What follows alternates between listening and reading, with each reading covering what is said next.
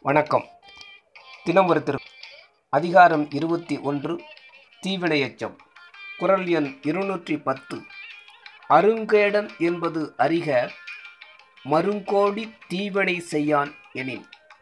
பொருள் அறியாமையால் மனம் சென்ற வழியெல்லாம் ஓடி பிறருக்கு தீங்கு செய்யாது வாழ்வானாயின்.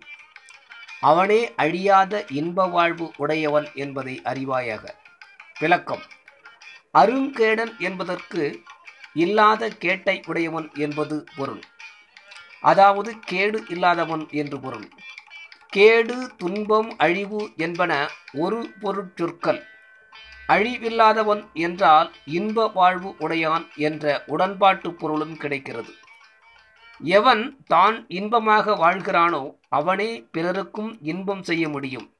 ஆகையால் தீவினை செய்யாதவனே இன்ப வாழ்வு அடைவான். அவனே நல்வினை செய்ய முடியும் என்ற உண்மையினை இக்குரலால் கூறி அடுத்த இரண்டு அதிகாரங்களால் ஒப்பரவு ஈகை முதலிய நல்வினைகளை எடுத்துக் கூறுகிறார் தெய்வப்புலவர் திருவள்ளுவர். நன்றி.